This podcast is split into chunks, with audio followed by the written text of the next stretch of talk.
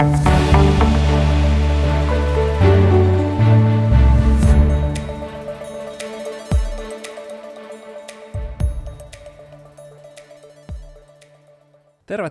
Nordea varallisuudenhoidon syyskuisen sijoituspodin pariin. Meillä on täällä tänään tuttuun tapaan äänessä Hertta Alava. Hei vaan. Ville Korhonen. Hei hei. Ja allekirjoittanut, eli Antti Saari meidän strategitiimistä. Nyt on aika jännittäviä aikoja tässä ollut kesällä ja miksei oikeastaan koko vuosia. Ehkä tässä nyt voisi sanoa, että näkyvyys tämän tulevaisuuden osalta on selkeästi heikompi kuin mitä monesti – mutta jos nyt mennään vielä pikkusen sinne peruutuspeliin ja katsotaan noita menneitä tuottoja, niin tässähän nyt tänä vuonna globaalit osakkeet euromääräisesti niin on kyllä jonkun verran miinuksella, mutta ei kuitenkaan sit läheskään niin paljon kuin tämä vaikkapa kotimainen pörssi tai itse asiassa myöskin joukkolainat, eli taas kerran se, että vaikka niitä ikävyyksiä ja hankaluuksia on aina välillä haastava etukäteen keksiä, että mistä ne tulee, niin se hyvä hajautus pelastaa kuitenkin aika usein sitten myöskin niiltä arvaamattomilta huolilta, ja se on kyllä tässä tänäkin vuonna toiminut. Toki yksi semmoinen asia, mikä on näitä globaalien osakkeiden tuottoja auttanut, on se, että, tai nimenomaan suomalaisen sijoittajan näkökulmasta on se, että euro on heikentynyt aika voimakkaasti, mutta sekin on ihan normaalia tässä, kun huolet sitten kasaantuu, niin silloin aika usein näin käy. Mutta siellä on vähän valopilkkujakin. Siellä tuossa just webinaarissa kateltiin, että kehittyvien markkinoiden riveillä on joitakin rivejä, jotka on vielä plussalla. Niin mitäs Hertta siellä on oikein tapahtunut? Joo, kyllä siellä tuottoerot eri maiden suhteen on ollut jälleen kerran aika suuria ja siellä positiivisella puolella niin Intia ja Brasilia on ollut selkeästi näitä voittajia. Eli ehkä Intia on nyt näistä kahdesta omasta mielestäni niin kuin se stabiilimpi keissi, eli siellä talouskasvu jatkuu hyvänä, ihan tuoreet ostopäällikköindeksitkin oli siellä 56 huitteella, mitä ei kovin monessa maassa näy, näy näillä, näillä hetkillä. Ja sitten tämä viimeaikainen öljyhinnan laskuhan on kanssa sitten parantanut vielä tätä sentimenttiä, eli Intian iso öljyn tuoja, ja silloin kun öljyhinta laskee, niin kuin se on tässä viime kuukaudet ollut vähän laskusuunnassa, niin se sitten yleensä vähän auttaa kehitystä siellä. Ja toki tämä Kiinan ongelmat, ongelmat, niin sekin sitten vähän ohjaa näitä sijoitusvirtoja enemmän sinne Intiaan, mutta se on ihan hyvä.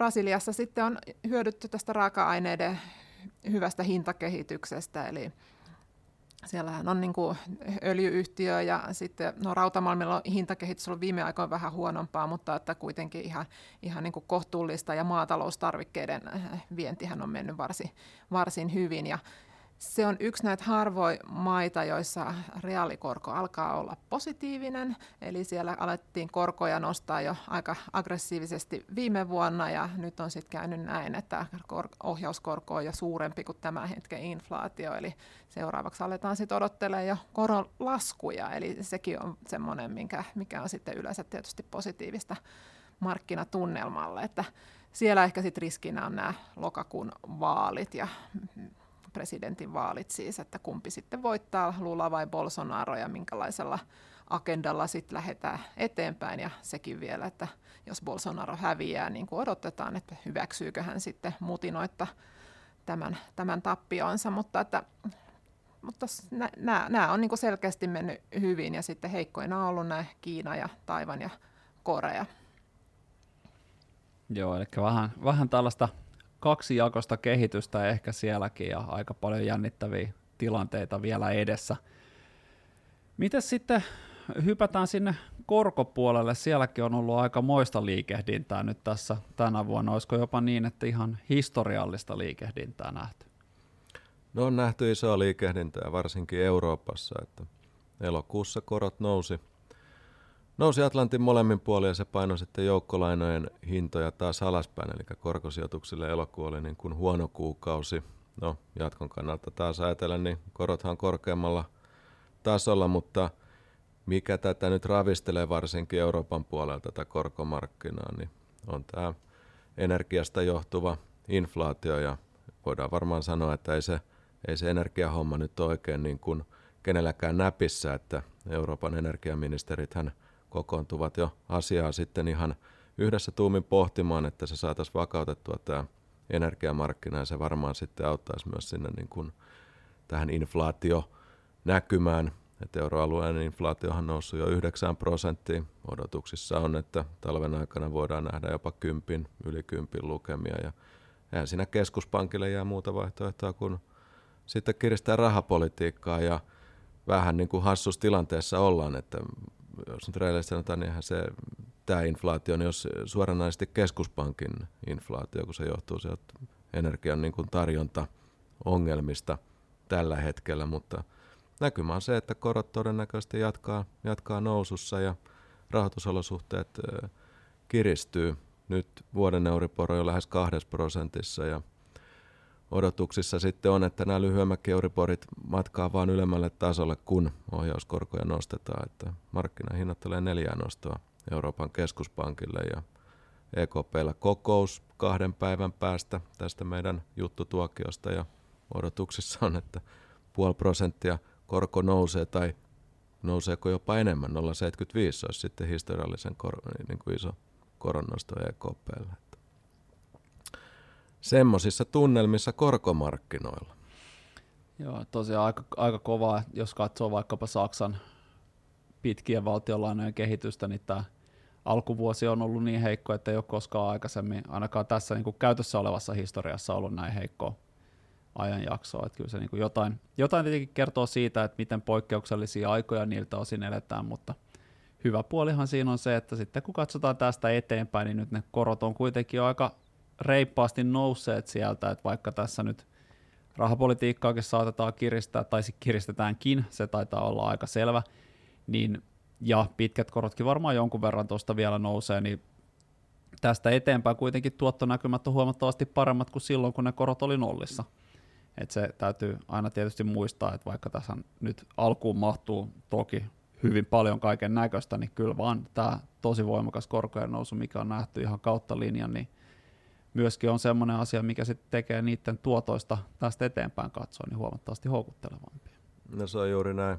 Ja oikeastaan tällä hetkellä eletään semmoista aikaa, että sijoittaja, jolla on salkussaan näitä joukkolainoja, korkosijoituksia, niin voisi sanoa, että ei kannata hötkyillä nyt. Et nyt me eletään varmasti sitä kaikkein niin kuin haastavinta aikaa näiden korkosijoitusten näkökulmasta ja todennäköisesti kun energiamarkkina jossain kohtaa sitten asettuu ja hinnan heilunta vähän tasaantuu, niin se tasoittaa myös sitten tätä Euroopan niin kuin korkomarkkinankin heiluntaa. Näin se tulee varmasti menemään. Että nyt vaan penkin reunasta kiinni ja sitten toista kautta, että jos on niitä varoja, joita pystyy sijoittamaan pidemmäksi aikaan, niin myös korkomarkkinat löytyy sitten ihan varteutettavia vaihtoehtoja. Joo, ja tässä on itse asiassa semmoinen muutos tapahtunut, että pitkään, pitkäänhän ne korot oli siellä nollissa tai jopa miinuksella euroalueella, ja nämä niin kuin oli hyvin korkopainotteiset sijoitukset, ne ei ollut kovin äh, hyviä siinä mielessä, tai jopa niin kuin neuvottiin, että niistä kannattaa pysyä kaukana tämän, tämän takia, niin nyt ollaan kyllä siinä mielessä jo oleellisesti eri tilanteessa myöskin sitten pidemmällä aikajänteellä katsoen.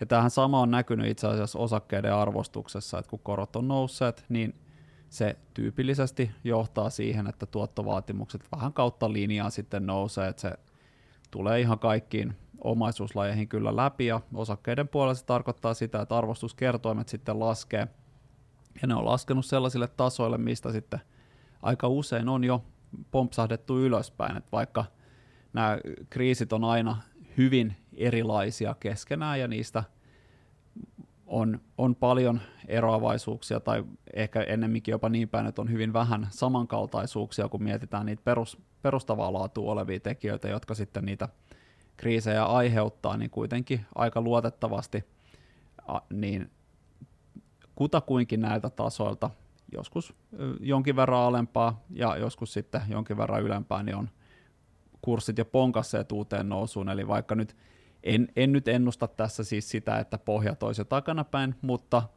hyvä pitää mielessä myöskin se, että nämä arvostuskertoimet alkaa olla jo kohtalaisen houkuttelevia, että sitten kun markkinat toteaa, että kaikista pahin epävarmuus tai kaikki, kaikki nämä niin kuin ikävät asiat, mitä vaan voidaan keksiä, niin on jo keksitty ja ne on siellä hinnoissa, niin sitten ruvetaan katsomaan eteenpäin. Et sekin pitää, pitää muistaa ja sitten on aina hankala keksiä, että milloin, milloin se tilanne sitten tulee vastaan. Mutta ei meillä taloudestakaan kyllä ihan hirveän hyviä uutisia on nyt tässä kesän aikana tullut, että tietysti niin kuin Yhdysvalloissa ollaan menossa ehkä vähän parempaan suuntaan, että siellähän ensimmäisen vuosipuoliskolla oli jo pikkusen miinuksia, mutta Eurooppa, onko tästä mitään hyviä uutisia Hertta kerrottavana? No joo, jos katsotaan nyt Euroopan näitä suurimpia maita, Saksa, Britannia, no Ranska on suht ok, mutta Italia, niin siellä on niin kolme tämmöistä isoa maata, jotka on aika heikossa hapessa. Sanotaan ei nyt tietysti tätäkään pidä niin liiotella, että itse asiassa Saksakin on vielä ponnistanut siinä suunnilleen nollakasvus, mutta se odotus nyt sitten loppuvuoden osalta on se, että Saksassa ainakin mennään taantumaan, samoin Britanniassa ja eiköhän se Italiakin sieltä varmaan voisi vois seurata. Eli aika, aika nihkeät näyttää, että jos vielä alkuvuonna odotettiin, että tästä tulee oikein semmoinen superkasvun vuosi Euroopalle, kun päästään näistä koronarajoituksista eroon, niin tota, ne, ne toiveet on kyllä tässä kuopattu jo aikoja sitten. Mutta sitten toisaalta niin ei meidän ehkä nyt kannata liian liikaakaan tässä synkistellä, että hyvin paljonhan se sitten riippuu, että miten tämä energiatilanne tässä kehittyy. Öö, tässä nyt puhutaan jo niin kuin energiakriisinä. No, mä ehkä enemmän vielä puhun niin kuin energiakriisin uhka, koska ehkä sitten siinä vaiheessa, kun sitä sähköä tai energiaa riitä enää kaikille, niin sitten säästetään se kriisisana sitten siihen tai siihen, jos sähköyhtiöt alkaa mennä nurin. Mutta joka tapauksessa niin se on tietysti se riski. Ehkä hyvänä voi sanoa se, että onhan nämä kaasuvarastojen niin kuin täyttäminen eden varsin hyvin Saksassa ja Euroopassa, että on, on vielä niin kuin mahdollista, että tästä jotenkin talven yli selvitään. Ja sitten täytyy muistaa, että kyllä näillä säästötoimenpiteilläkin voi olla aika hurja merkitys, että tähän hinnoitellaan tämä sähkö niin kuin sen marginaalikustannuksen mukaan, eli sen viimeisen tarvittavan megawatin mukaan. Eli jos sitten pystytään just sieltä jonkin verran muutamiinkin prosentteja leikkaa sitä kysyntää, niin sillä voi olla sitten kyllä ihan jo merkittäviä vaikutuksia. Mutta onhan tämä niinku iso epävarmuus ja nyt jo tiedetään, että on joitakin yksittäisiä tuotantolaitoksia alumiinissa, la- lannotteissa, mm, olisiko teräksestäkin tämmöisiä energiaintensiivisiä, jotka on joutunut sitten sulkemaan toimintaansa joksikin aikaa, että se tuo niin kuin tätä epävarmuut selkeästi tänne Eurooppaan, että sitten Pohjois-Euroopassa ehkä nyt vähän parempi tilanne sitten kuitenkin, että täälläkin on niin monen, monen junan näitä ja epävarmuus on niin kuin suuri, että et, et, et voidaan mennä tosiaan negatiiviselle puolelle, mutta ehkä nyt vielä ihan semmoista niin kuin pitkäkestoista lamaa lähtisi tästä kuitenkaan odottelemaan. Että. Joo, ja tässäkin ehkä hyvä mainita, että meidän tota, ekonomistien talousennuste tässä näillä – samoilla näppylöillä varmaan julkaistu kuin tämä, tämä podikin, että sieltä sitten tarkemmat talousennusteet tietenkin saa, ja se on, se on heidän tehtävänsä, meidän tehtävä on arvioida sitä, että miten nämä asiat vaikuttaa markkinoihin, ja se toki niin kuin tässä ehkä sanottava, että vaikka, vaikka tästä tilanteesta ei nyt ihan hirvittävästi sellaisia niin kuin kovin myönteisiä puolia löydä, että on, on toki, niin kuin Hertakin tuossa mahdollista, ja ehkä jopa jopa se niin kuin lähtökohta on se, että tästä selvitään, mutta kallista tästä tulee. Ja se totta kai niin kuin näkyy sitten monessa, monessa asiassa, mutta taas kerran niin tämäkin alkaa olla pitkälti tiedossa, että vaikka tässä nyt varmasti mahtuu matkalle vielä monen moista yllätystä, mutta ainakin nyt sitten se yllätys, että se kaasuputki Venäjältä pistettiin kiinni kokonaan, kunnes pakotteista luovutaan tai sitten jotain muuta, niin se on tässä jo tiedossa, että siitä tavallaan niin kuin sitä, sitä epävarmuutta ei ole enää olemassa. Että jotain hyvää siinäkin. Mutta mitä sitten Kiinan puoli? Sielläkään ei nyt varsinaisesti ole menty ihan parempaan suuntaan.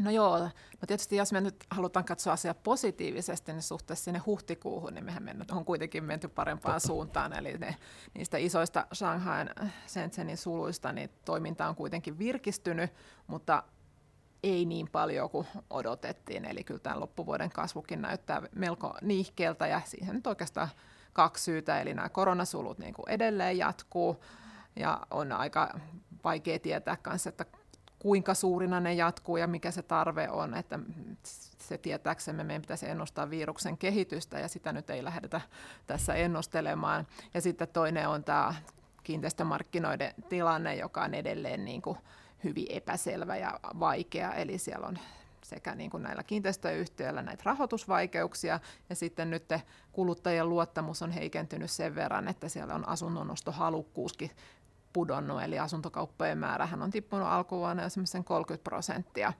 Eli kyllä nyt tarvittaisiin sieltä ylhäältä tulevia isoja pelastuspaketteja ja jotain, jotain niin kuin suurempaa, että saataisiin tämä tilanne vakautettua.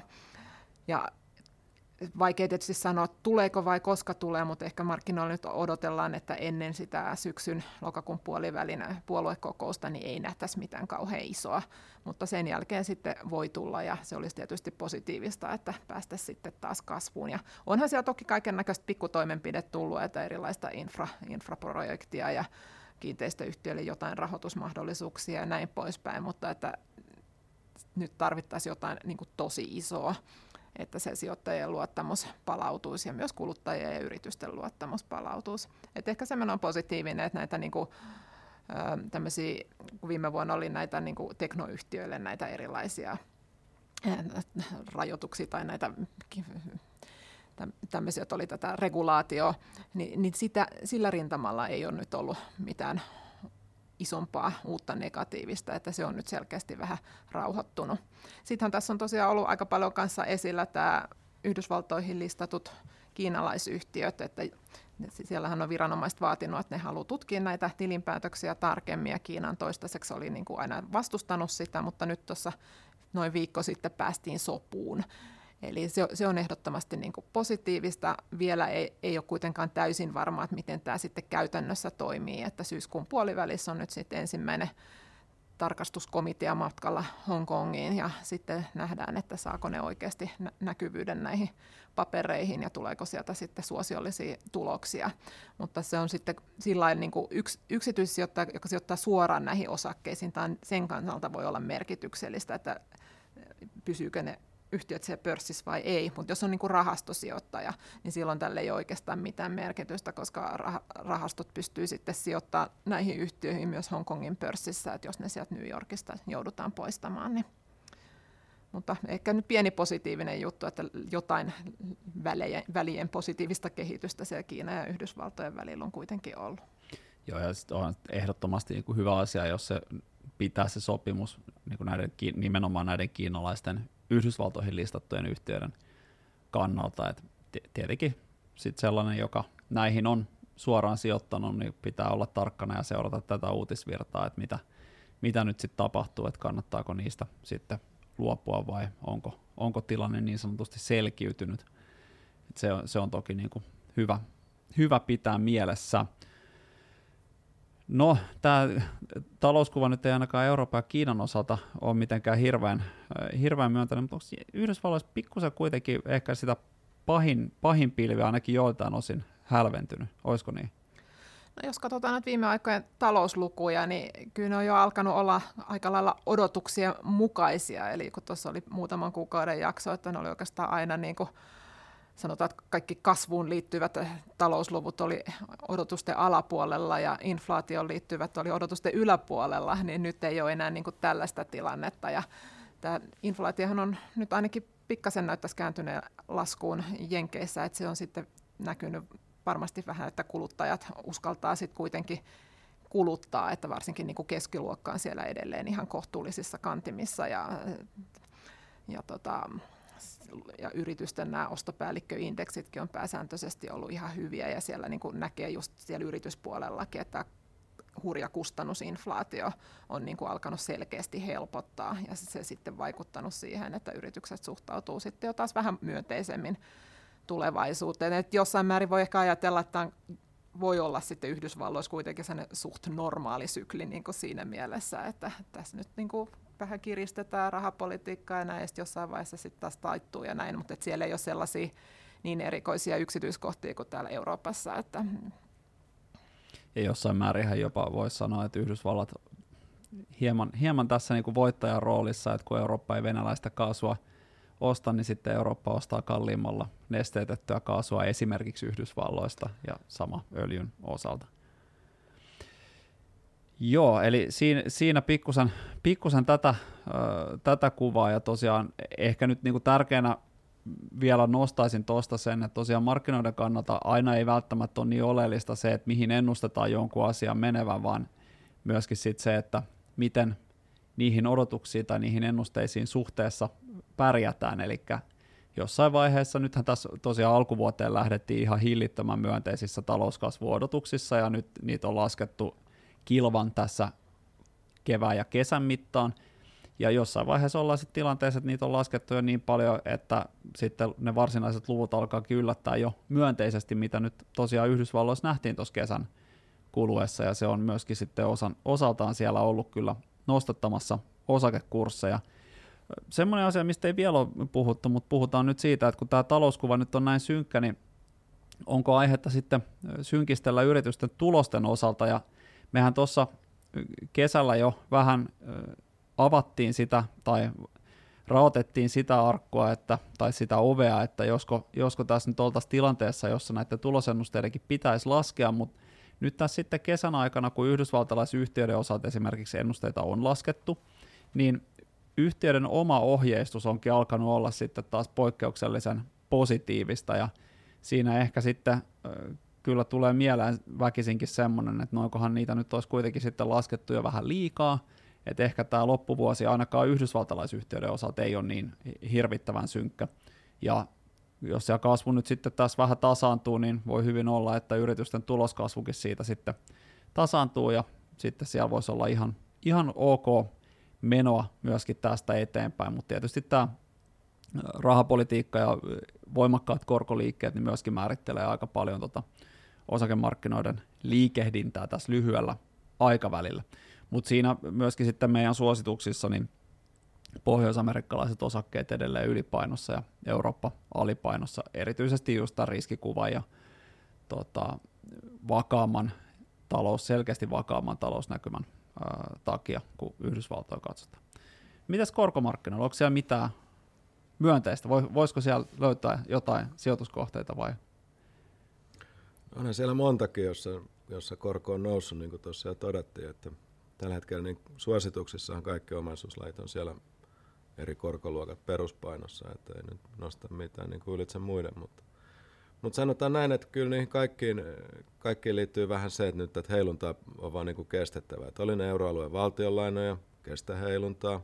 Oli ne riskiyritys, eli hajirlainoja, heiluntaa pitää pystyä kestämään. Tai oli ne kehittyviä markkinoita, siellähän korot on kanssa erittäin korkealla, niin – tuottonäkymä on niin pidemmällä tähtäimellä mielenkiintoinen, mutta kestä heiluntaa. Että kyllä se on vähän viesti niin kuin näistä, näistä tota, kaikista eri korkoluokista. Koskee varmaan ihan kaikkea sijoittamista oikeastaan tässä tilanteessa, että nyt sitä on vaan, sitä on vaan siedettävä. Pitää muistaa se, että sijoittaminen on pitkäjänteistä puuhaa. Jos sit kun ruvetaan puhumaan jostain viiden vuoden aikahorisontista, niin sitten aika monet näistä huolista niin alkaa unohtua, mutta tietenkin tässä tämä vuosi on ollut tosi haastava tähän asti – ja näkymä edelleen hyvin sumea, tai semmoinen sanotaan näin, että tosi haastava ennustaa sitä, että mihin mennään. Totta kai niin kaiken näköisiä skenaarioita voidaan keksiä, mutta niitä alkaa tässä tilanteessa olla aika paljon. Että on monia tapoja, miten asiat voi mennä markkinoiden kannalta hyvin, on monia tapoja, miten asiat voi mennä markkinoiden kannalta huonosti, ja sellaisessa tilanteessa tyypillisesti ei kannata hirveästi ottaa enempää riskiä kuin mitä normaalisti, sen takia mekin peruspainoa suositellaan, mutta sitten taas jos miettii vähän pidempijänteistä sijoittamista, että jos vaikka säästää niistä omista tuloistaan kuukausittain, niin voi olla ihan perusteltu, että silloin kun markkinoilla on menty kovaakin väärään suuntaan, niin sijoittaa itse asiassa pikkusen isompia summia, jos vaan sitten niiltä muilta kasvaneilta menoilta sitä rahaa riittää. Että sehän tästä tietenkin täytyy myöskin muistaa, että monet asiat on kallistunut ihan merkittävästi ja siihen pitää myöskin taloudessa varautua, mutta jos nyt miettii tästä useita vuosia eteenpäin, niin voi hyvin olla, että sellaisella sijoittajalla, joka on sitten pikkusen nostanut sitä sijoitettavaa summaa tässä tämän myllerryksen keskellä, niin on kyllä paremmat oltavat kuin sitten niillä, jotka on pitäneet ne sijoitussummat ennallaan. No tähän pikkusen positiiviseen loppuvireeseen kuitenkin päätetään tämänkertainen sijoituspodi. Kiitos oikein paljon kaikille kuulijoille, kiitos Ville ja Hertta erinomaisista kommenteista ja palataan jälleen sitten tähän asiaan tai tämän asian pariin ensi kuussa. Kiitos paljon. Kiitos. Kiitos. Hei hei.